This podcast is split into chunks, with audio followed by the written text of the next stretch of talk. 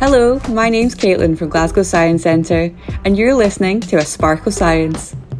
Did you know that bananas have DNA? We even share a small amount of our DNA with them. In fact, all living things have DNA contained within their cells. But what is it?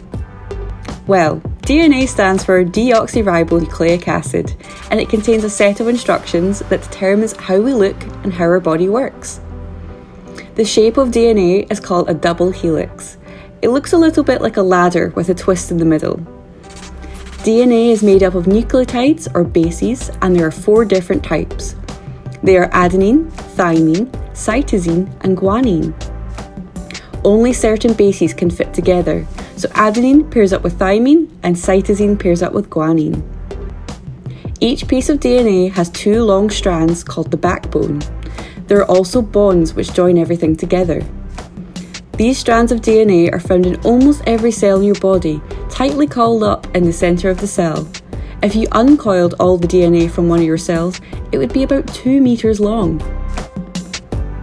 We call a section of DNA a gene. Genes carry different pieces of information.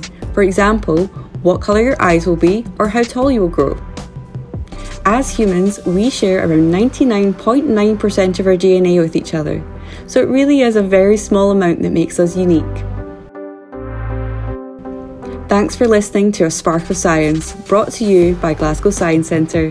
As an educational charity, we want to keep everyone inspired with science.